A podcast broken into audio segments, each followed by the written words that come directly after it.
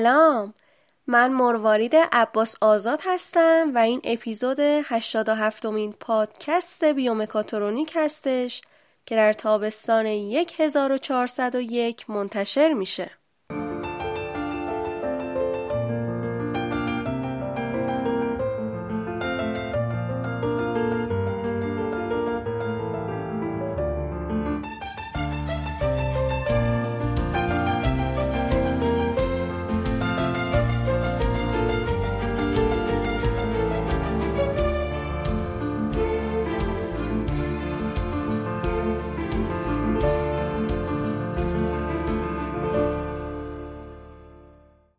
پادکست بیومکاترونیک حاصل تلاش دانشجویان مهندسی برق دانشگاه صنعتی خواجه نصیرالدین توسی هستش و در هر اپیزود با یک موضوع جدید در زمینه های هوشمند سلامت آشنا میشیم.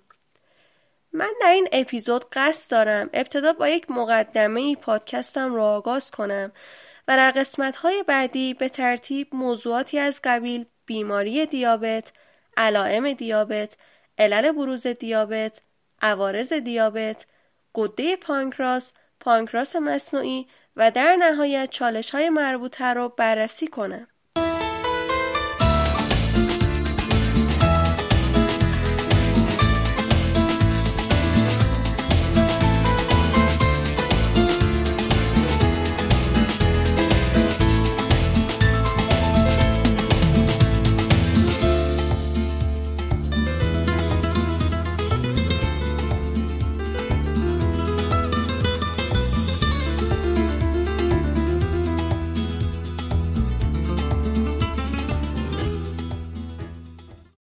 مقدمه بیماران مبتلا به دیابت نوع یک باید به طور مرتب و چند بار در طول روز میزان قند خونشون رو اندازه گیری کنن و بر مبنای اون دوز مناسبی از انسولین رو به خودشون تزریق کنن.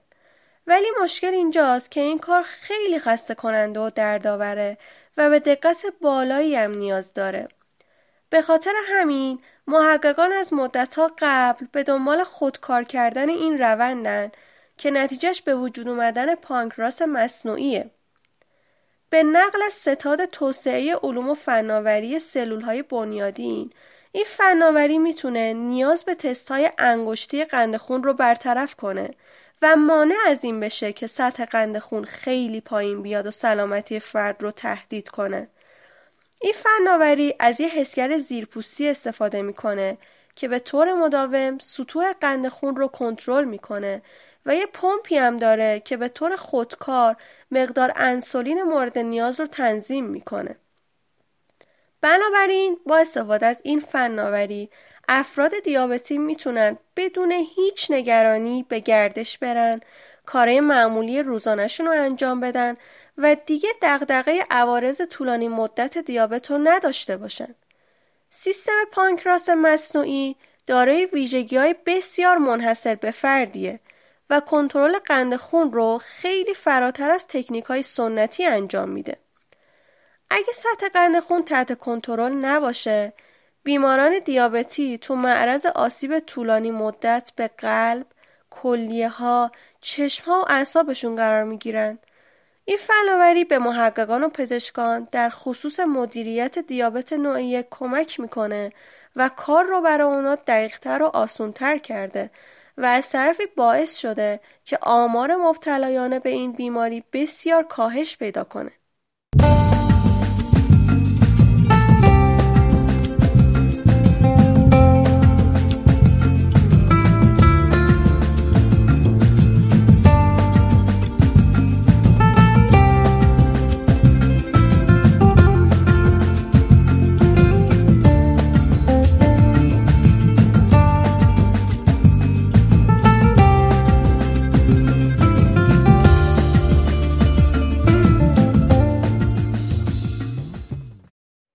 بیماری دیابت احتمالا همه شما شنوندگان عزیز یه آشنایی اولیه با بیماری دیابت داشته باشین و تو دوستان و اطرافیانتون باشن کسایی که مبتلا به این بیماری هستن.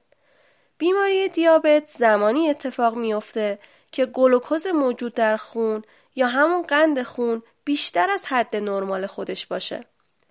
گلوکوز خون منبع اصلی بدن برای تأمین انرژی مورد نیازشه که ما اونو از طریق خوردن غذاها به دست میاریم.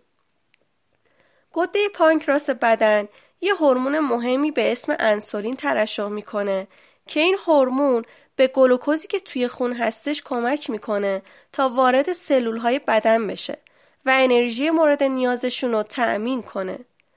دیابت در واقع یه بیماری متابولیکیه که باعث افزایش میزان قند خون میشه. بیماری دیابت به دو تا علت مختلف ممکنه به وجود بیاد.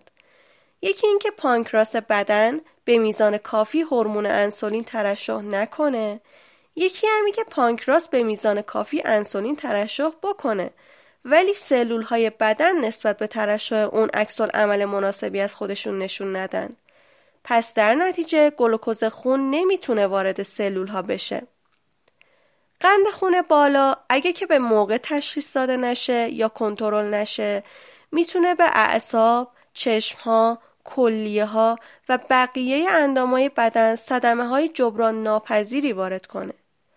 بیماری دیابت انواع مختلفی داره که عبارتن از دیابت نوع یک، دیابت نوع دو، پیش دیابت و دیابت بارداری.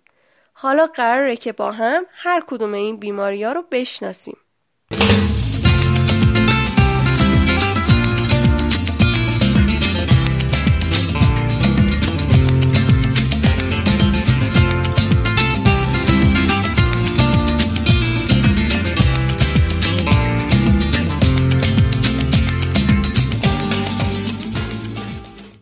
دیابت نوع یک یه بیماری خود ایمنیه.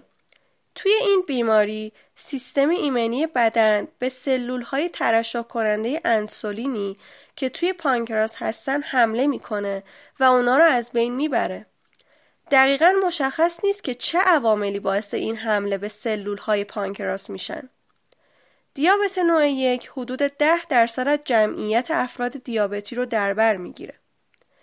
دیابت نوع دو زمانی اتفاق میافته که بدن در برابر انسولین از خودش مقاومت نشون میده و قند موجود در خون بیش از حد افزایش پیدا می‌کنه.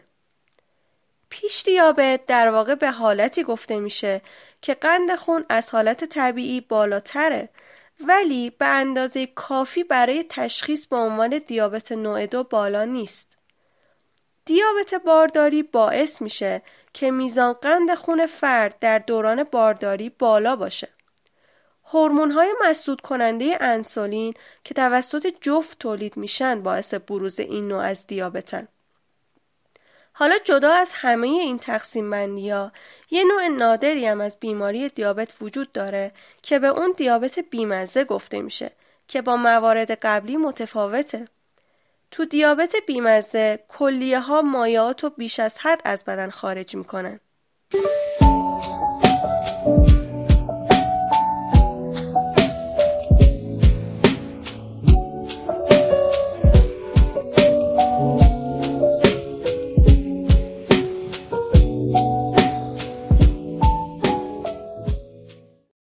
علائم دیابت دیابت یه سری علائم داره که در اثر افزایش قند خون ایجاد میشن.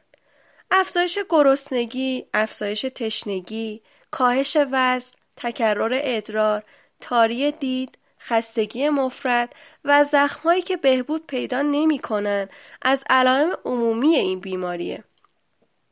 حالا علاوه بر علائم عمومی که اشاره شد یه سری علائم خاص توی بدن مردان و یه سری علائم خاص هم توی بدن زنان داره از جمله اینکه مردان مبتلا به دیابت ممکنه داشتن عضلات ضعیف و قدرت بدنی پایین رو در طول زندگی خودشون تجربه کنن. زنان مبتلا به دیابت هم ممکنه علائمی مثل عفونت‌های ادراری، عفونت‌های گارچی، خشکی و خارش پوست رو تجربه کنن. علائم دیابت نوع یک به طور خاص می‌تونه شامل گرسنگی شدید، تشنگی شدید، لاغری بیدلیل، تکرر ادرار، تاری دید و خستگی باشه. البته این نکته رو هم باید اضافه کنم که ممکنه فرد مبتلا به دیابت نوع یک دچار تغییرات خلقی هم بشه.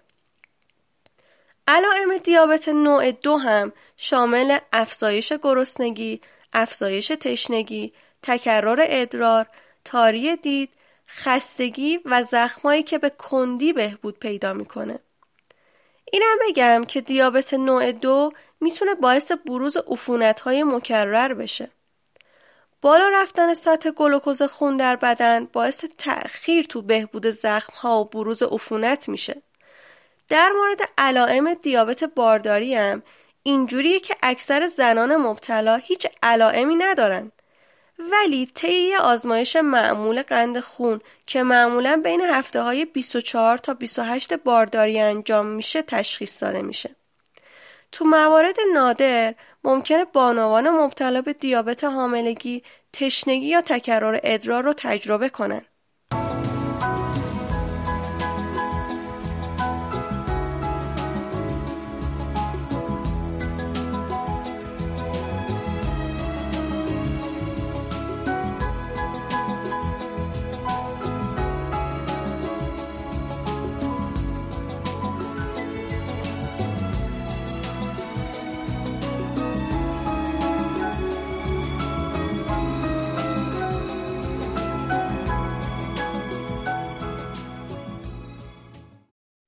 بروز دیابت دلایل مختلفی برای بروز هر یک از انواع دیابت وجود دارند که توی این قسمت بهشون اشاره می‌کنم. پزشکان دقیقا نمی‌دونن که چی باعث بروز دیابت نوع یک میشه. حالا به یه دلیلی سیستم ایمنی بدن به اشتباه سلول های بتای تولید کننده انسولین رو مورد حمله قرار میده و اونا رو از بین می‌بره. احتمالا ژنها نقش مهمی در بروز این نوع از بیماری دارند. همچنین ممکنه که ویروس ها عامل حمله سیستم ایمنی بدن به سلول های پانکراس باشن. دیابت نوع دو هم ناشی از ترکیب عوامل ژنتیکی و سبک زندگی نادرسته. اضافه وزن یا چاقی می‌تونه خطر ابتلا به دیابت نوع دو رو تا حد زیادی افزایش بده. اضافه وزن بالا به ویژه تو ناحیه شکمی سلول های بدن رو در برابر اثرات انسولین مقاوم می‌کنه. این نوع از دیابت معمولا بین اعضای خانواده درصد ابتلای بالایی داره. چون اعضای خانواده خب ژنهای مشترکی دارن و همین موضوع احتمال ابتلا به دیابت نوع دو و اضافه وزن رو افزایش میده. دیابت بارداری هم نتیجه تغییرات هورمونی در دوران بارداریه.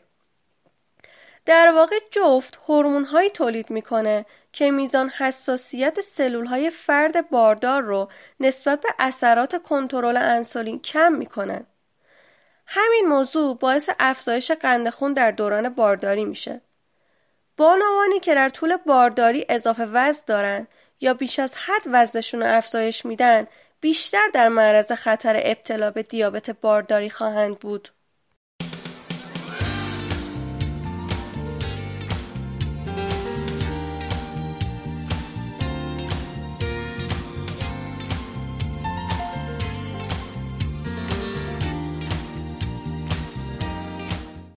عوارض دیابت قند خون بالا می‌تونه به اندام ها و بافت های بدن آسیب جدی وارد کنه. هر چقدر که میزان قند خون شما بالاتر باشه و هر چقدر که بیشتر با این مشکل زندگی کرده باشین خطر ابتلا به عوارض ناشی از اونم بیشتر خواهد بود. عوارض مرتبط با دیابت عبارتن از بیماری قلبی، حمله قلبی و سکته مغزی، از دست دادن بینایی، از دست دادن شنوایی، آسیب پاها و بروز عفونت و زخمایی که بهبود پیدا نمی کنن، بیماری های پوستی مثل عفونت های باکتریایی و گارچی، افسردگی، زوال عقل و خیلی از مشکلات دیگه.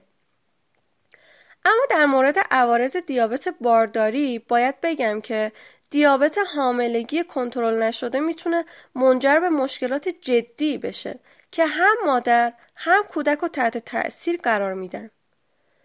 از جمله عوارض دیابت بارداری برای کودک میشه به تولد زودرس، وزن بالاتر از حد طبیعی هنگام تولد، افزایش خطر ابتلا به دیابت نوع دو در اواخر زندگی، قند خون پایین، زردی و مردزایی اشاره کرد. مادر می‌تونه دچار عوارضی مثل فشار خون بالا یا دیابت نوع دو بشه. همچنین ممکنه مادر مبتلا به دیابت بارداری به زایمان سزارین نیاز داشته باشه. خطر دیابت بارداری تو مادرهای باردار با نزدیک شدن به ماههای پایانی بارداری افزایش پیدا می‌کنه.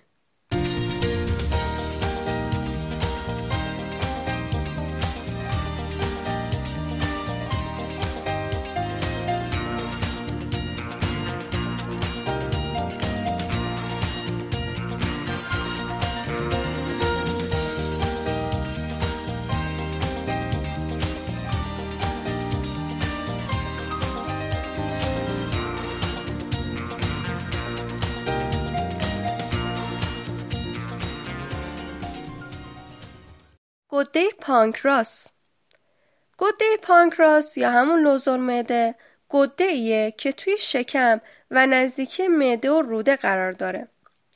اگرچه که کار اصلیش تولید آنزیم های لازم برای هضم غذاهای خورده شده است ولی یکی از کارهای فرعیش تولید انسولینه. با در نظر گرفتن اینکه غذای اصلی سلولای بدن قنده میشه اهمیت انسولین رو بیشتر متوجه شد. در حقیقت گده پانکراس از دو قسمت درونریز و برونریز تشکیل میشه که سلول های قسمت درونریزش با ترشح هورمون انسولین سطح گلوکوز خون رو توی محدوده 80 الی 120 میلی گرم بر دسیلیتر که همون محدوده طبیعی قند خونه حفظ می‌کنن و به این صورت قند خون بدن رو تو حالت تعادل خودش نگه میدارن. حالا برعکس اگه سطح گلوکوز خون کمتر از حد نرمال خودش باشه این دفعه یه هورمونی به اسم گلوکاگون از بخش درونریز پانکراس ترشح میشه و سطح گلوکوز خون رو افزایش میده. با اینکه دیابت شیرین بیش از سه هزار ساله که تشخیص داده شده اما هیچ درمان پزشکی تا زمان کشف انسولین توسط بنتینگ و بست در سال 1921 و اولین تزریق انسولین به یک انسان بیمار در سال 1922 امکان پذیر نبود. وقتی نتایج کنترل دیابت تحت آزمایشی در سال 1993 منتشر شد، اهمیت کنترل دقیق خون نمایان شد.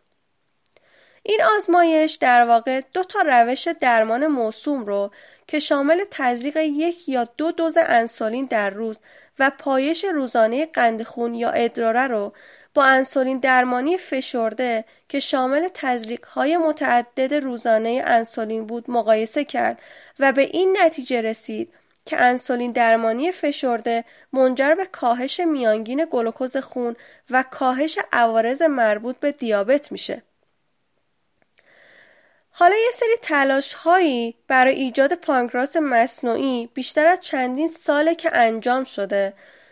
مثلا کادیش در سال 1964 یه سیستم نمونهگیری خون برای اندازهگیری غلظت گلوکوز و تزریق انسولین به صورت داخل وریدی با استفاده از کنترل کننده دو وضعیتی روشن خاموش برای حفظ گلوکوز خون بین 50 تا 150 میلی گرم بر دسیلیتر رو توسعه داد.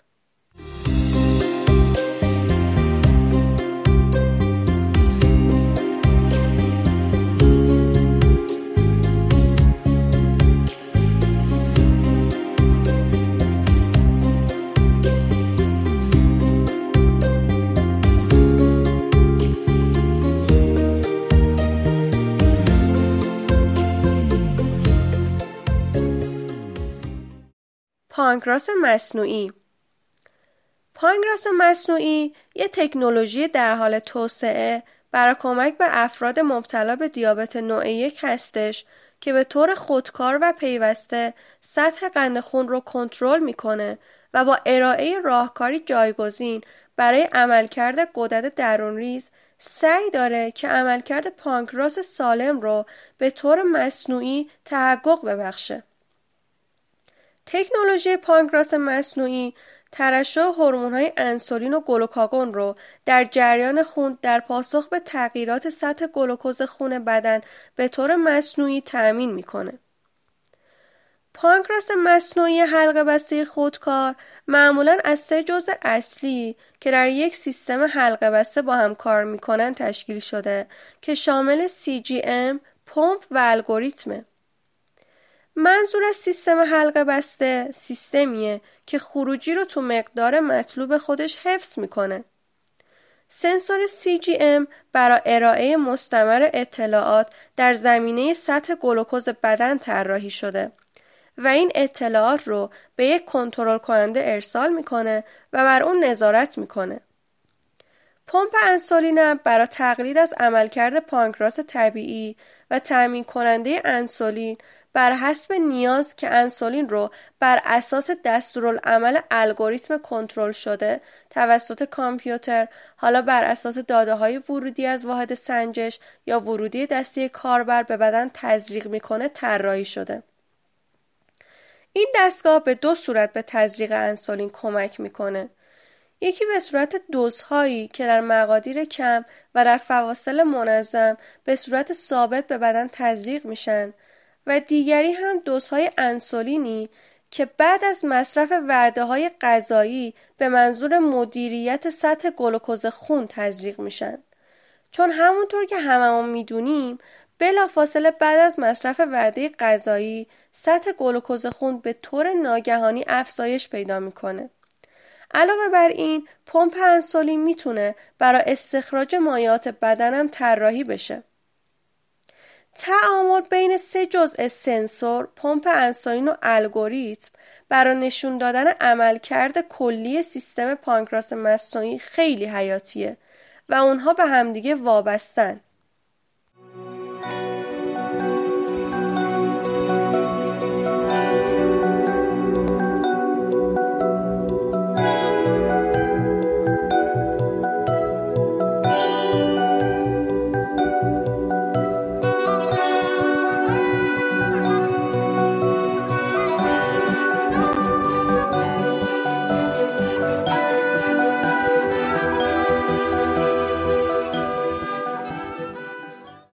چالش ها این تکنولوژی یه سری چالش داره. به عنوان مثال حساسیت پایین سنسور ورودی نادرستی رو به کنترل کننده میده و در نهایت منجر میشه که دوز نادرستی از انسولین به بدن بیمار تزریق بشه. وقتی تزریق نشت می‌کنه بدن دوز کافی از انسولین دریافت نمی‌کنه و یه سری آلارمای کاذب کاربران رو تو شرایط نامشخصی قرار میده. یه چالشی هم که هست اینه که تأخیر قابل توجهی تو فرایند تأثیر انسولین رو جذب گلوکوز وجود داره. حتی وقتی که تزریق انسولین سریع اثر انجام بشه. یه چالش دیگه هم اینه که وعده های غذایی سطح گلوکوز خون رو با سرعت بیشتری نسبت به تزریق انسولین افزایش میده. ورزش کردن و استرس هم از جمله مواردی که تاثیر زیادی می‌تونن رو سطح گلوکوز خون داشته باشن. مشکل دیگه اینه که همه سنسورهای مربوط به گلوکوز خون نیاز به اندازه‌گیری های مویرگی رو حذف نمی‌کنن. و از طرفی این اندازهگیری های گلوکوز هم هر دوازده ساعت یک بار باید انجام بگیره.